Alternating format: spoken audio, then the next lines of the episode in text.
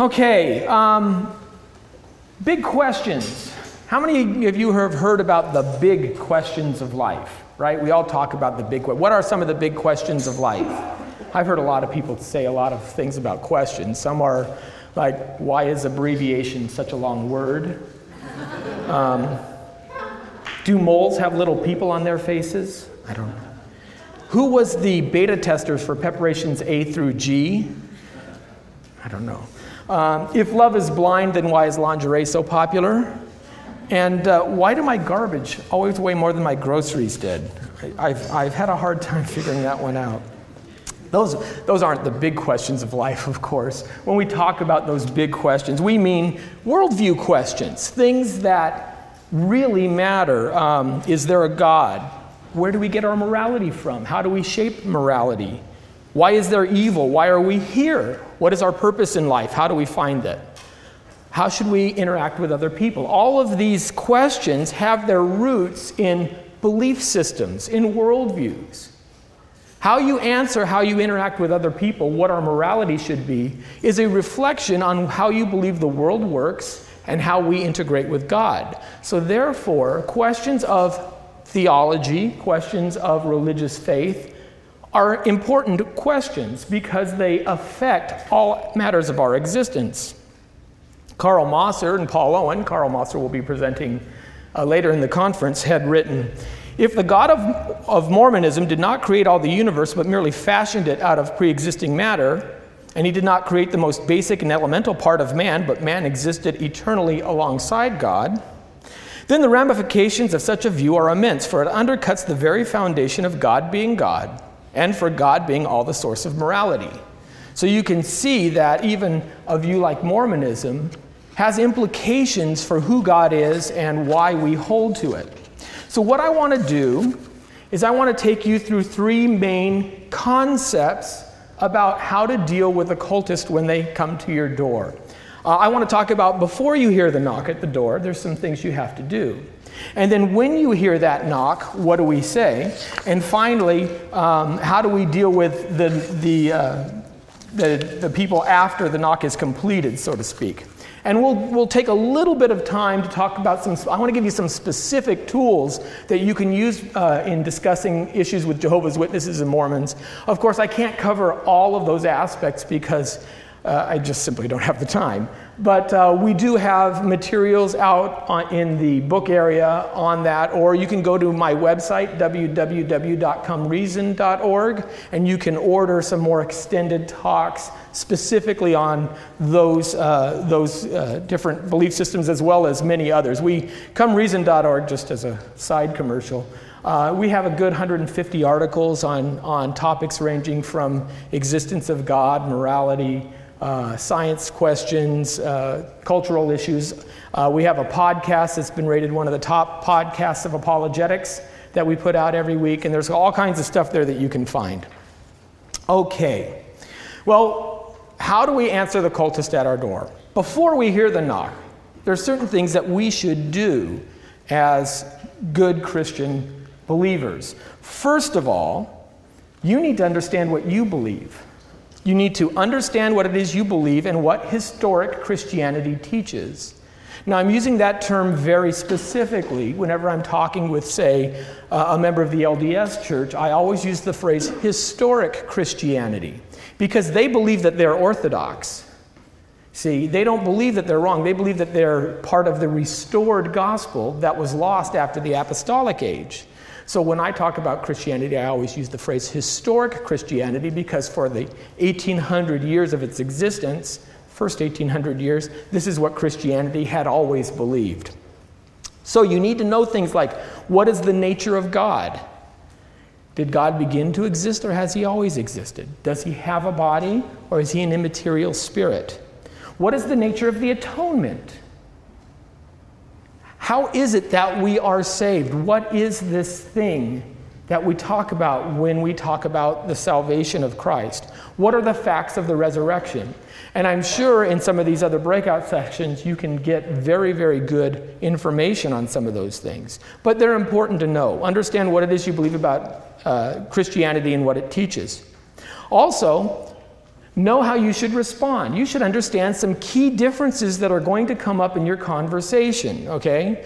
When a um, hockey team or a baseball team is practicing, what they will do is they will put themselves in different disadvantageous scenarios so they can be aware of what they should do if such a scenario exists. Well, we have to at least mentally do the same. You know, what does our um, our challenger believe about their scriptures or about the Bible? What do they believe about God, Jesus, mankind, salvation? those are important so that you know what you believe, but you also know how it differs from them. Uh, and that's a, that's a key point. But lastly, before you hear the knock, I, I want you to keep an attitude of thanksgiving. You need to stay intimate in your walk with Christ. This is probably the most important point. I turn to Colossians chapter 4. And in verse 2, I think the Apostle Paul does a very good job of summing this up when he says, Devote yourselves to prayer, keeping an alert in it with an attitude of thanksgiving, praying at the same time for us as well, that God will open up to us a door for the word. See, Paul wants a door opened as well so he can begin a conversation so that we may speak forth the mystery of Christ, for which I have also been imprisoned, that I may make it clear in the way I ought to speak. Conduct yourself in wisdom toward the outsiders, making the most of the opportunity. Isn't this exactly what we're talking about? Let your speech always be with grace, as though seasoned with salt, so that you will know how you should respond to each person. Amen. This should be our prayer when we are getting ready to have this discussion with uh, these uh, fellow uh, souls who are seeking the truth. So, devote yourselves to prayer. Become familiar with your Bible, make it your best friend. The, there's an old adage that the folks in Scotland Yard uh, who are in charge of define, uh, finding counterfeit bills would, for the first uh, sessions of training never take their new recruits and show them counterfeits. What they would do is uh, they would have them for weeks on end feel, handle, work with real money. Because counterfeits, there can be a thousand and one variations. But once you're so familiar with the real, that anytime a counterfeit passes your hands, you know it immediately. So you don't have to be so adept at a thousand and one variations. You have to be very adept, though, at understanding the real. And that's how you will spot a counterfeit. Similarly, counterfeit gods, counterfeit belief systems, you need to know the real. You need to be aware of the Bible, be familiar with that book, so that you can spot the counterfeit. Okay, so some prep time is in order. But what happens when you hear the knock? Well, before we answer the door, there's some things that we really have to think about. Now, this may take a few seconds, a few moments, but I really want you to remember a couple of things. First of all, understand that these are people you're talking to. These aren't, you know, adversaries in a video game or a chessboard. These are living, breathing souls whom Christ died for, who have desires, who have passions, who have relationships. And you are going to approach them as much as they're trying to approach you and say, what you currently hold is not true.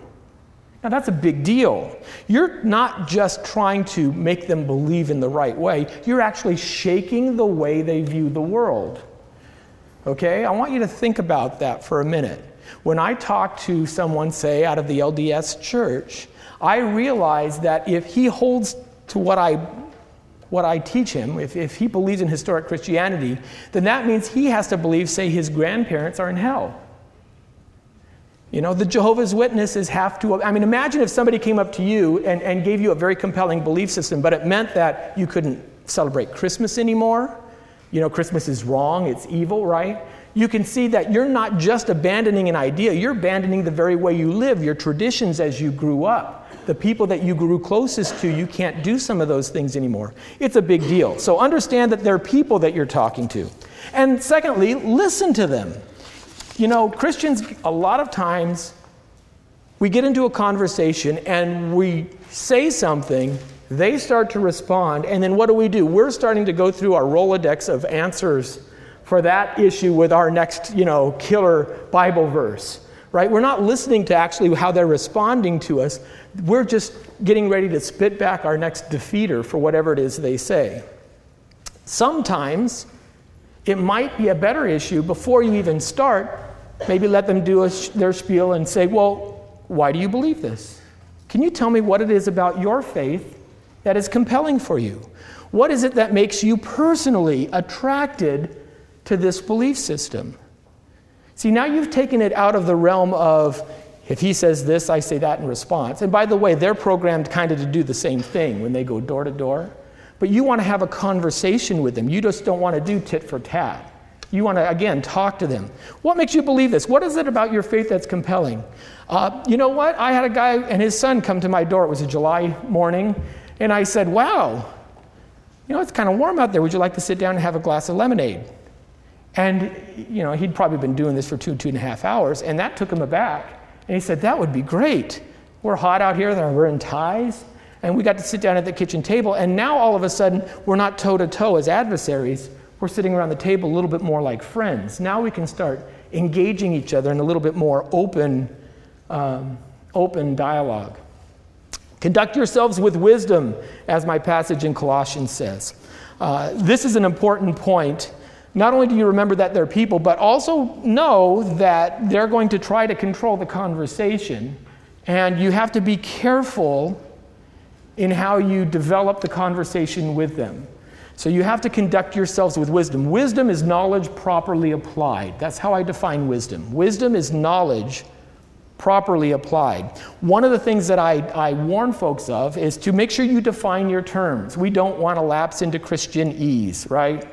Oh, I was saved by the blood of the Lamb, washed by this, you know, I'm part of the saints and I'm heading to glory. Hallelujah. And people are going like, what? Or if they're Mormons, the Mormon may come up to you and say, I was saved by grace, I was baptized into his church, and I believe that uh, I am going to be one day redeemed by Jesus. They will affirm all those things.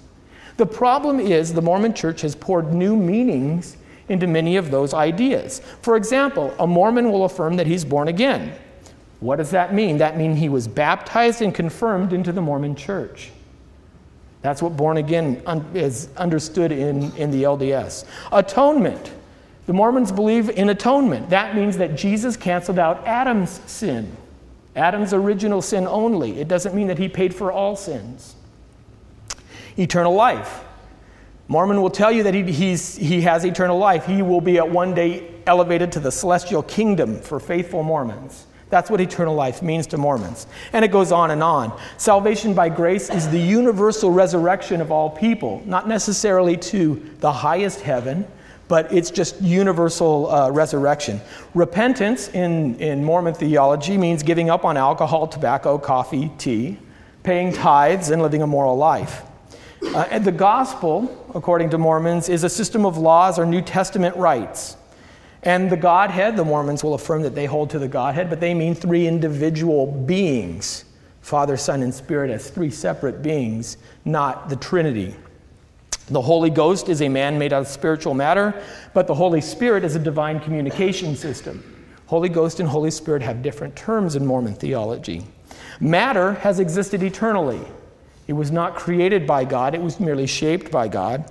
And spirit is a more refined matter, while physical body is a less refined matter. So you can see that your terms matter. And what I try to do is, again, I try to avoid the religious cliches. And, and sometimes uh, uh, just a great question to ask is, what do you mean by that? Exactly how does that work? Please, can you explain that to me a little bit more so you can get some clarity along the way? Okay, so you need to conduct yourselves with wisdom. You need to speak forth the mysteries of Christ, as Paul says in our chapter.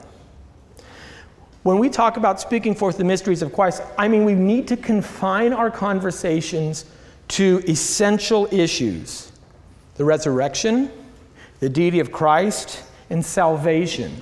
That's where I would say you want to keep your focus. You can talk about, uh, you know, blood transfusions with Jehovah's Witnesses. Should they celebrate birthdays? You can talk about, uh, you know, a lot of things like that. But those are really peripheral issues. Those aren't the meat and potatoes that we're on to try and achieve. We want to get to the fundamentals because those are the more important issues. And once the fundamentals are established, the secondary issues will really fall into place.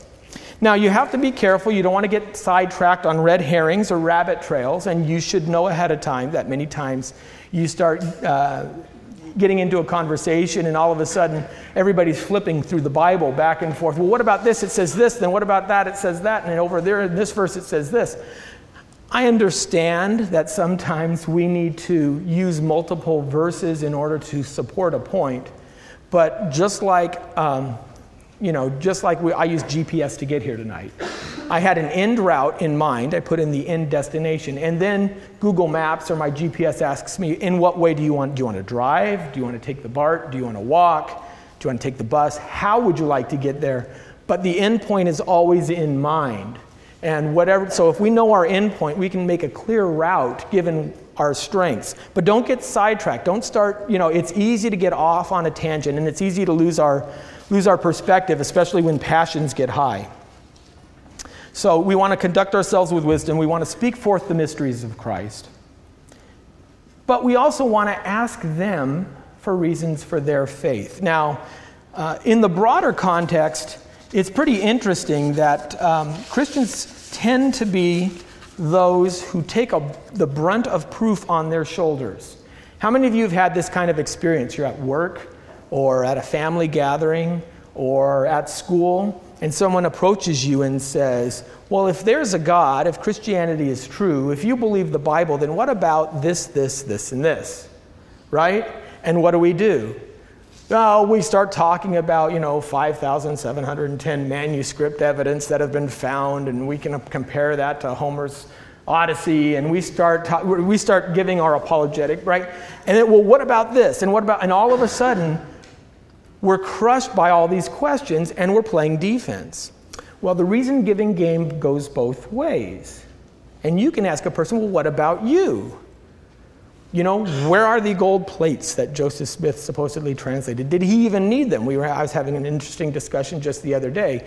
Joseph Smith supposedly translated the Book of Mormon by putting a seeing stone into a hat, covering his face in it. It would show him a word. He would tell it to Martin Harris, who would write it down. Well, is that translating a set of gold plates? Do the gold plates even need to be there? Or is that just kind of, you don't even need the plates if you're seeing the word and just saying it to somebody else. You're not translating, you're, you're getting a revelation straight from the hat, right? So there's questions that we can ask them. There's, there's, there's issues, you know, if you start talking about evolution. Well, evolution is proven the Bible is false. Really? And, and evolution, where did you hear about evolution? Well, I learned, you know, everybody knows about evolution. You learn about it in school. Okay, well, which kind of evolution are you talking about? There's several competing theories out there punctuated equilibria, steady state. You know, what kind of evolution do you mean? Now, most people who are not sophisticated in this genre will say, well, I don't know, just regular evolution. I'm not interested in the details. I just learned it from my teachers. Okay, so you're taking it on faith. So, what makes your position any better than mine? Right? Makes sense. Okay. So, before you hear the knock, prepare. When you hear the knock, reflect that these things may be coming up and know that you have strategies that you can employ and be on guard in case someone starts trailing away. Know that you have a destination you wish to reach. Know that all of these things are, are going to be part of the dynamic of the discussion but answering those that are at your door. Say, we're talking about uh, a member of the Watchtower Society who comes and, uh, and visits you. Well, let me give you a few of the basic beliefs of the Jehovah's Witnesses so you can understand that. First of all, you have a little bit of, of uh, leverage with the Jehovah's Witnesses because they hold to the same history and the same authority of the Bible as you do. For the most part, I mean, they would hold to their New World Translation as the more accurate translation. They believe that most Christian Bibles have been uh, corrupted with what they call a Trinitarian bias in translation.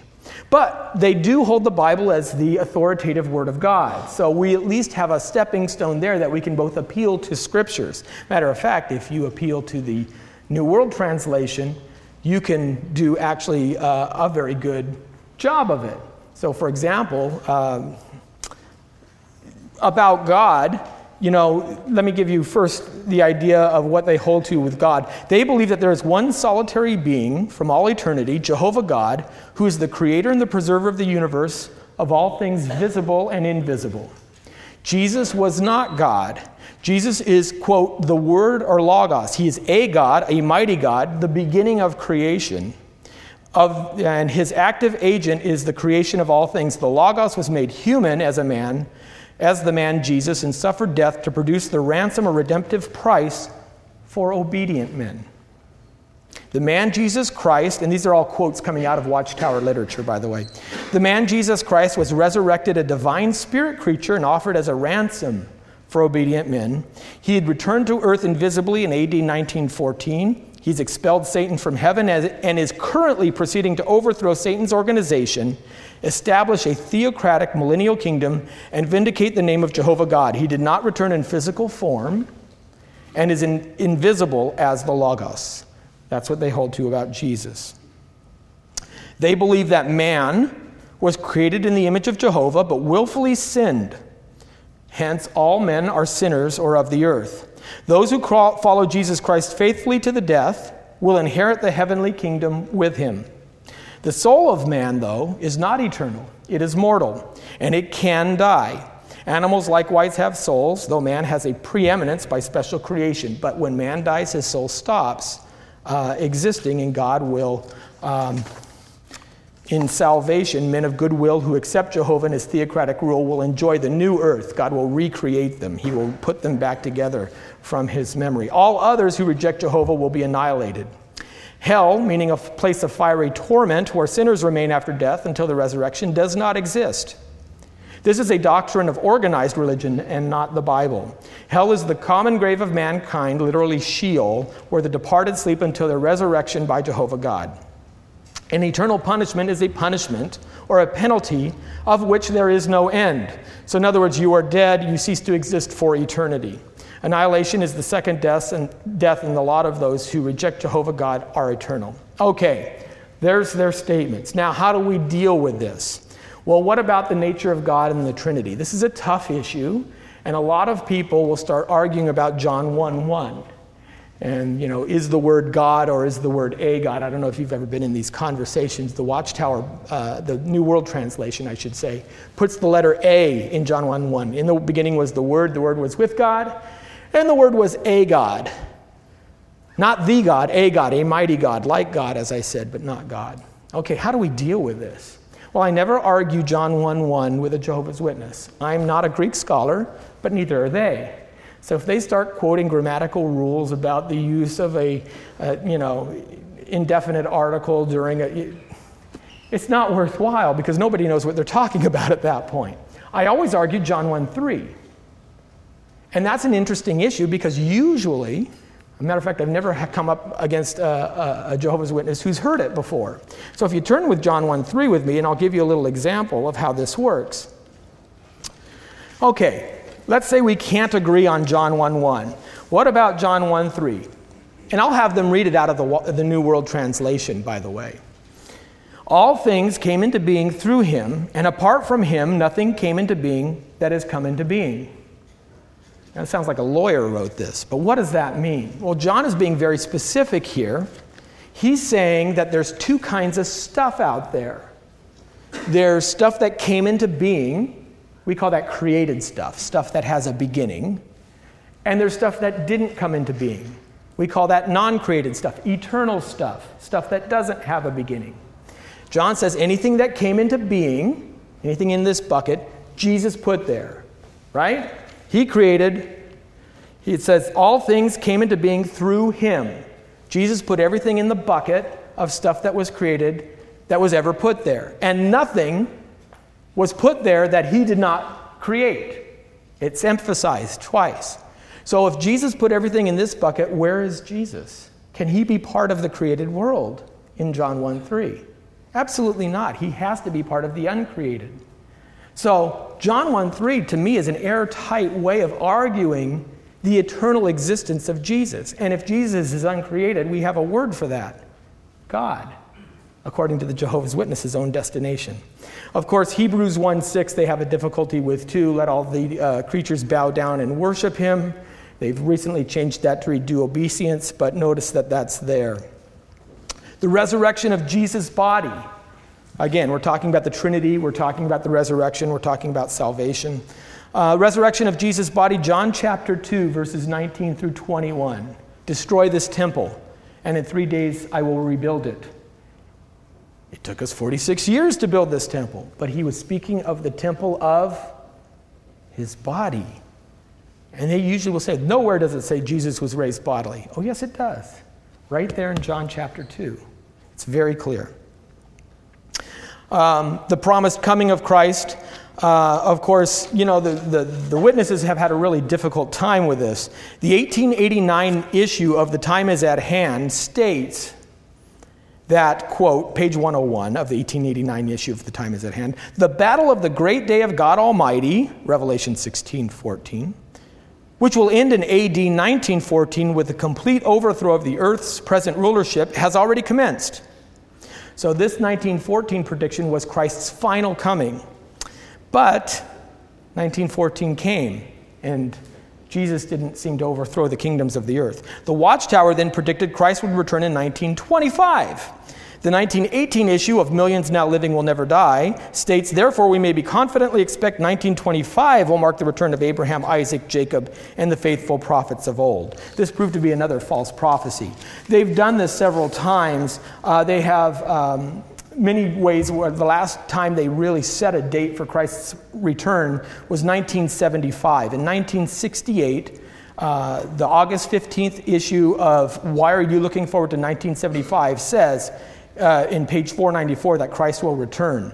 Of course, he didn't show up. Uh, many left the, the watchtower at that time. But you can show that there's been a consistent um, failure on the part of the Jehovah's Witnesses to, um, to do, kind of deliver on this promise.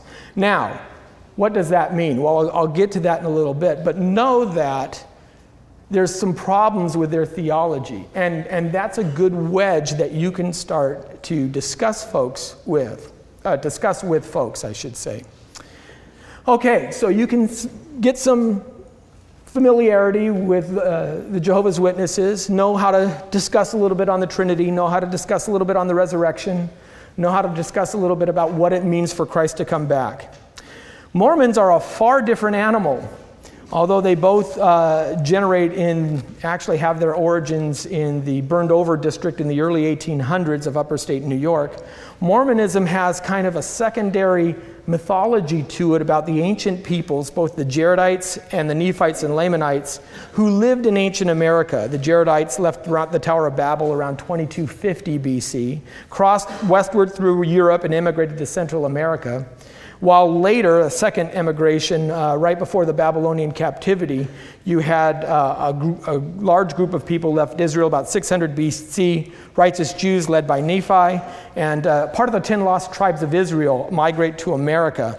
Um, all of a sudden, the, the, the, the tribes kind of break into two different factions. You have the righteous Nephites, and you have the evil kind of Lamanites who were cursed with dark skin and, uh, and that apostasy divides them. Ultimately, the, the evil Lamanites overthrow the righteous Nephites with um, Mormon burying these gold plates so that his the memory of all this will live on. Supposedly, Jesus, when he talks about the other sheep in John, He's talking about appearing to these people on the American continent, preaching salvation to the Nephites. He institutes communion and baptism, and that's how the Mormons can restore the church that Jesus teach, uh, Jesus originally instituted, because all of the communion, baptism, temple rites were instituted in America, and although the church, Israel, and Europe lost those rights, they were preserved in these plates on the Book of Mormon, and that's how. Um, that's how the Mormons come to understand those kinds of issues. So, what do they hold to, though? Nature of God. Well, Father and Son are resurrected men with physical bodies. God the Father and Jesus Christ are both men. If you go into a Mormon temple today, you will see a stained glass window or some a painting or something like that of both Father and Son. Sometimes they're appearing to Joseph Smith in the first vision, things like that. But there are two guys, not one. Uh, the Holy Ghost is a separate man. He doesn't have a physical body, he has a spiritual body, but they're three totally separate gods. God is married, has a wife, produces spirit children, and there are other gods for other worlds. The biggest difference between Mormonism and Christianity is the concept of eternal progression. Eternal progression. The idea that there is a kind of a law to the universe that allows you to develop and grow to the point where you may become God. Uh, the famous couplet that Lorenzo Snow, fifth prophet of the LDS Church, proclaimed is As man is now, God once was, as God now is, man may be. That was in Ensign magazine, February 1982, if you want to take a look at it. That means every worthwhile male, according to the standard of Mormonism, will become a god and rule over their own planet. What about the girls? what happens to them? Well, that question was answered by Joseph Fielding Smith, the 10th prophet of the church, and he said, The Father has promised us, this is a quote, the Father has promised us that through our faithfulness we shall be blessed with the fullness of his kingdom. In other words, we will have the privilege to become like him. To become like him, we must have all the powers of godhood. Thus, a man and his wife, when glorified, will have spirit children who will eventually go on an earth like this one we're in and pass through the same kind of experiences, being subject to mortal conditions, and if faithful, then they also will receive the fullness of exaltation and partake of the same blessings. There is no end to this development, it will go on forever. We will become gods and have jurisdiction over the world, and these worlds will be peopled by our own offspring, and we will have an endless eternity for this. So they see, you know, it's kind of like the, the um, you know, you'll tell two friends, and then they'll tell two friends, and then so on, and then so on. You know, you'll have some gods, and then they'll have some gods, and then so on and so on for all eternity. That's what they hold to. Uh, they believe that Jesus is literally our elder brother, born to heavenly parents in the premortal life. And uh, basically, Jesus, Lucifer, and all of us are of the same spiritual species. Okay? God is a resurrected physical man, is the literal father of Jesus.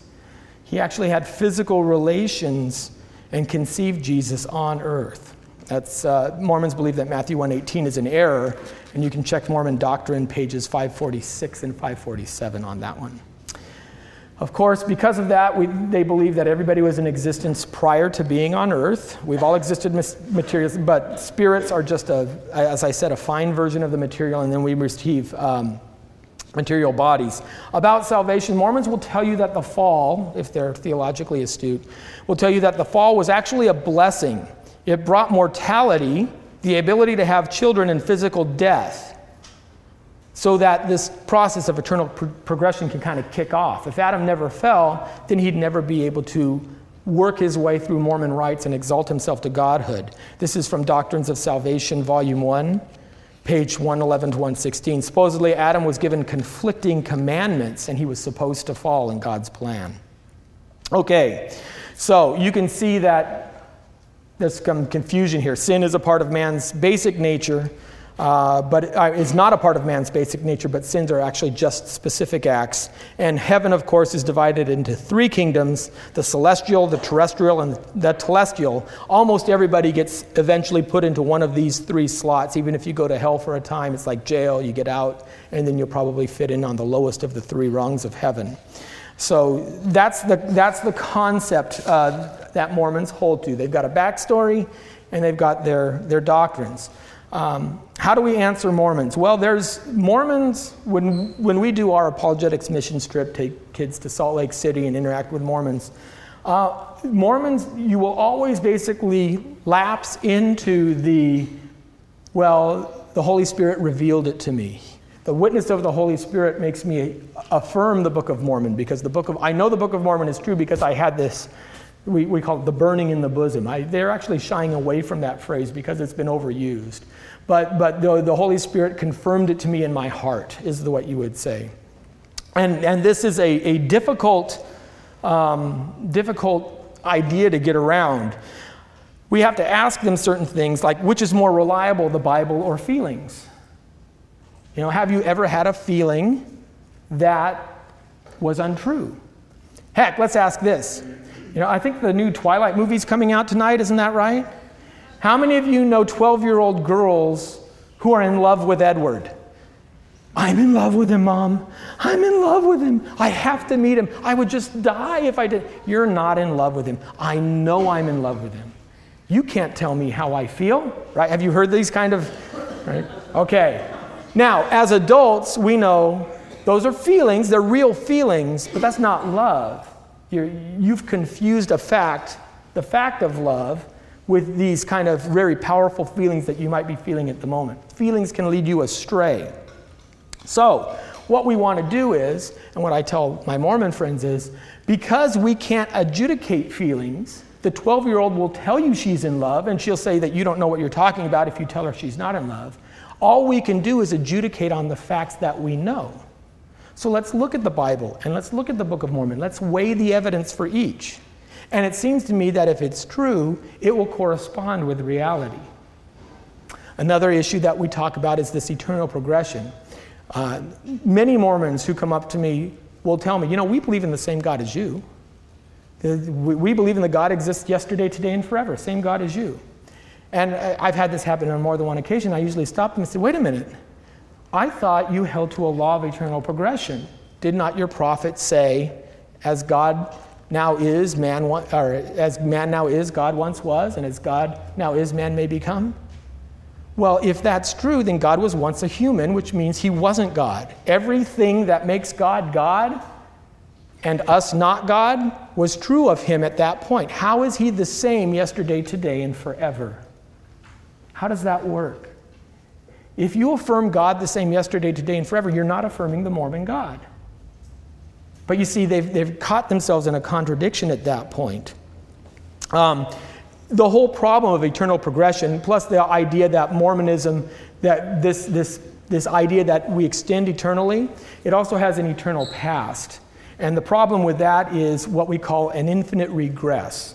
The idea of an infinite regress means that, you know, it's the idea of what does the earth rest on, and the Hindu man says, well, it's the elephant on the back of a turtle. Okay, well, what's the turtle standing on? Well, he's standing on another turtle. Well, what's that turtle standing on? Well, another turtle. And all of a sudden, you start going backwards and backwards, and you find out it's turtles all the way down.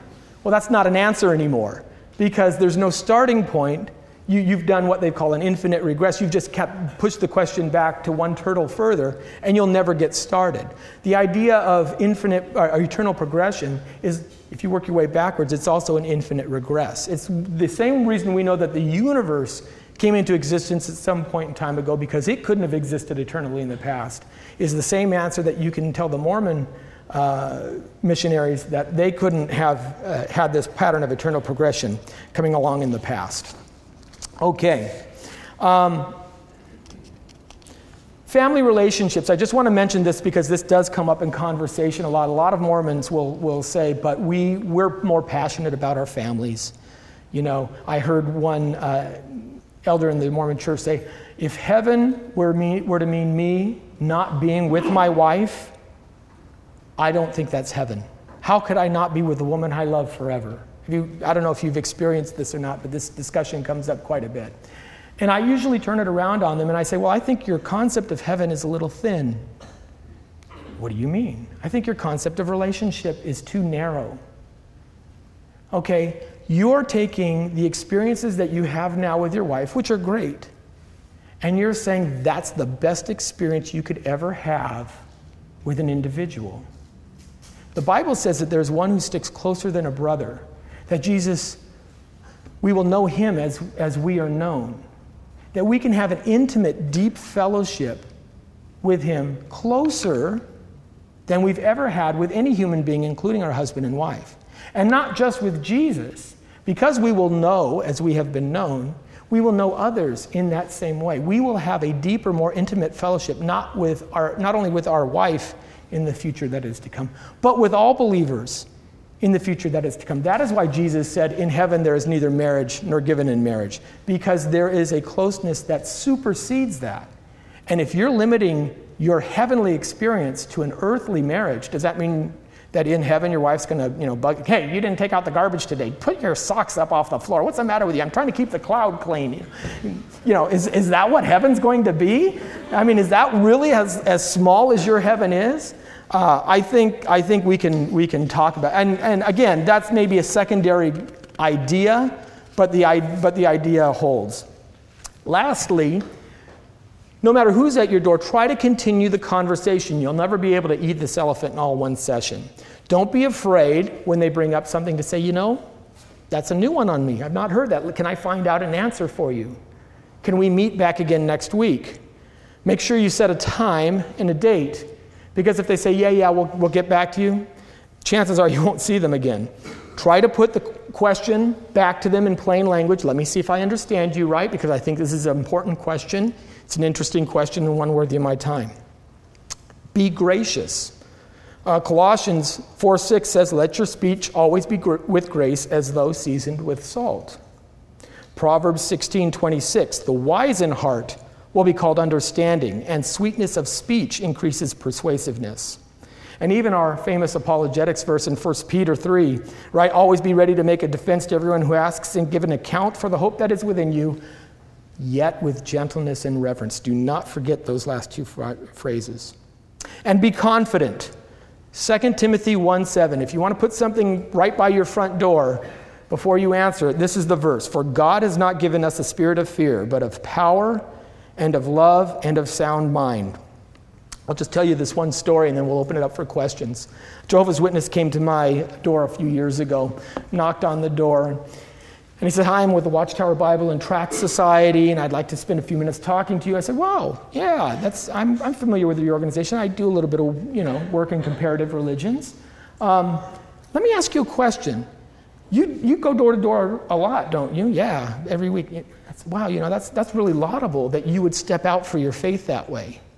I wish more people who hold to historic Christianity would step out for their faith the way and put in the time the way you're putting in the time for your faith. I, you must hear a lot of questions or a lot of reasons why people believe things, don't you? Because I've heard so many. It's like, well, you know, I was raised in this religion, so I can't abandon. My parents would be so disappointed if I abandoned it. I have to believe this way, right? Or we're in America, we all have to be Christians.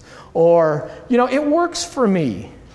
This, I'm comfortable in it. It works for me. This is this this Okay, let's agree that those are terrible reasons to believe something.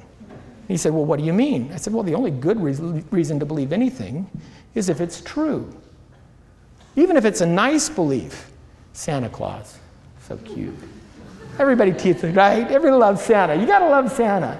And to tell you the truth, the kids have some good reasons to believe in Santa. They've heard it from an authority figure. They've got some empirical evidence. The cookies are gone, the milk's drunk, right? There's presents under the tree. There's some scientific data coming back at them. Um, and well, who's it going to hurt? Well, what do you think of a 37 year old man who believes in Santa? Are you going to sit next to that guy on the plane? No. Why? Because what he believes is not true, even if it's a nice belief what he believes is not true. Let's agree that the only good reason to believe anything is if it's true. Okay, I buy that. Great. Now, I've looked at the Watchtower's history a little bit, and you guys have taught on a lot of things. You've taught on, you know, it used to be that, that blood transfusions were okay, and then you recanted on that. Actually, you used to celebrate Christmas, and you recanted on that. There's been a lot of things that you've changed your mind on. Again, I'm picking an end point, but I'm not getting there yet. I'm not revealing my hand.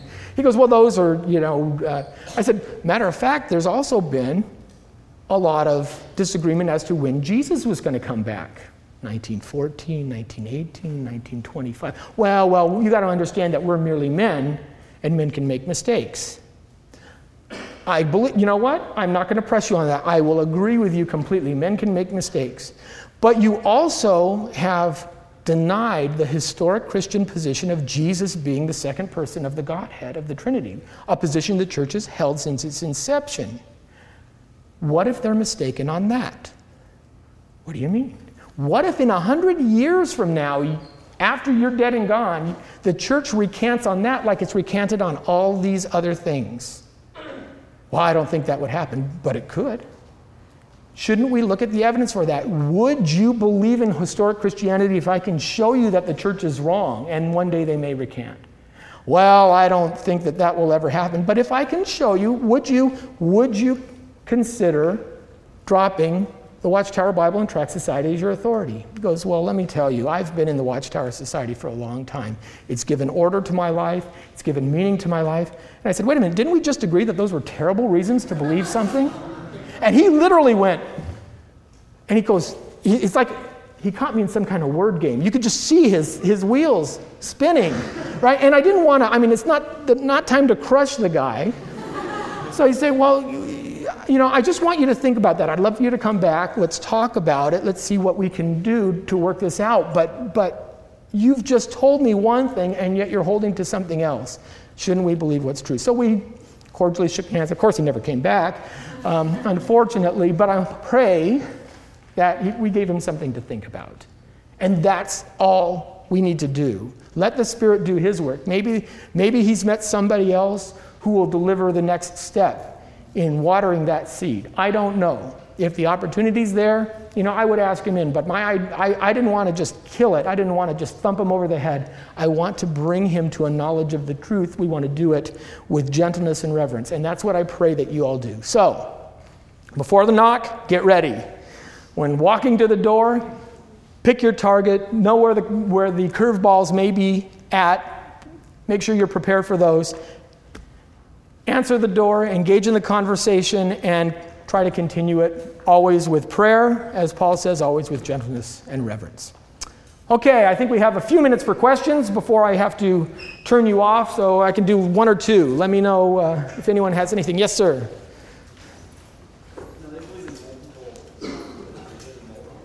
multiple gods because everybody becomes a god uh, who's faithful. Do those gods have their own universe, or they just have to They're, they're a little fuzzy on that. And I actually talked to one person who said it might be, you know, here's the other thing that I've always had a problem with Mormonism. Okay, I can see where the Father works, and it's almost like Jesus is a special exception because we have the Father and Jesus, right?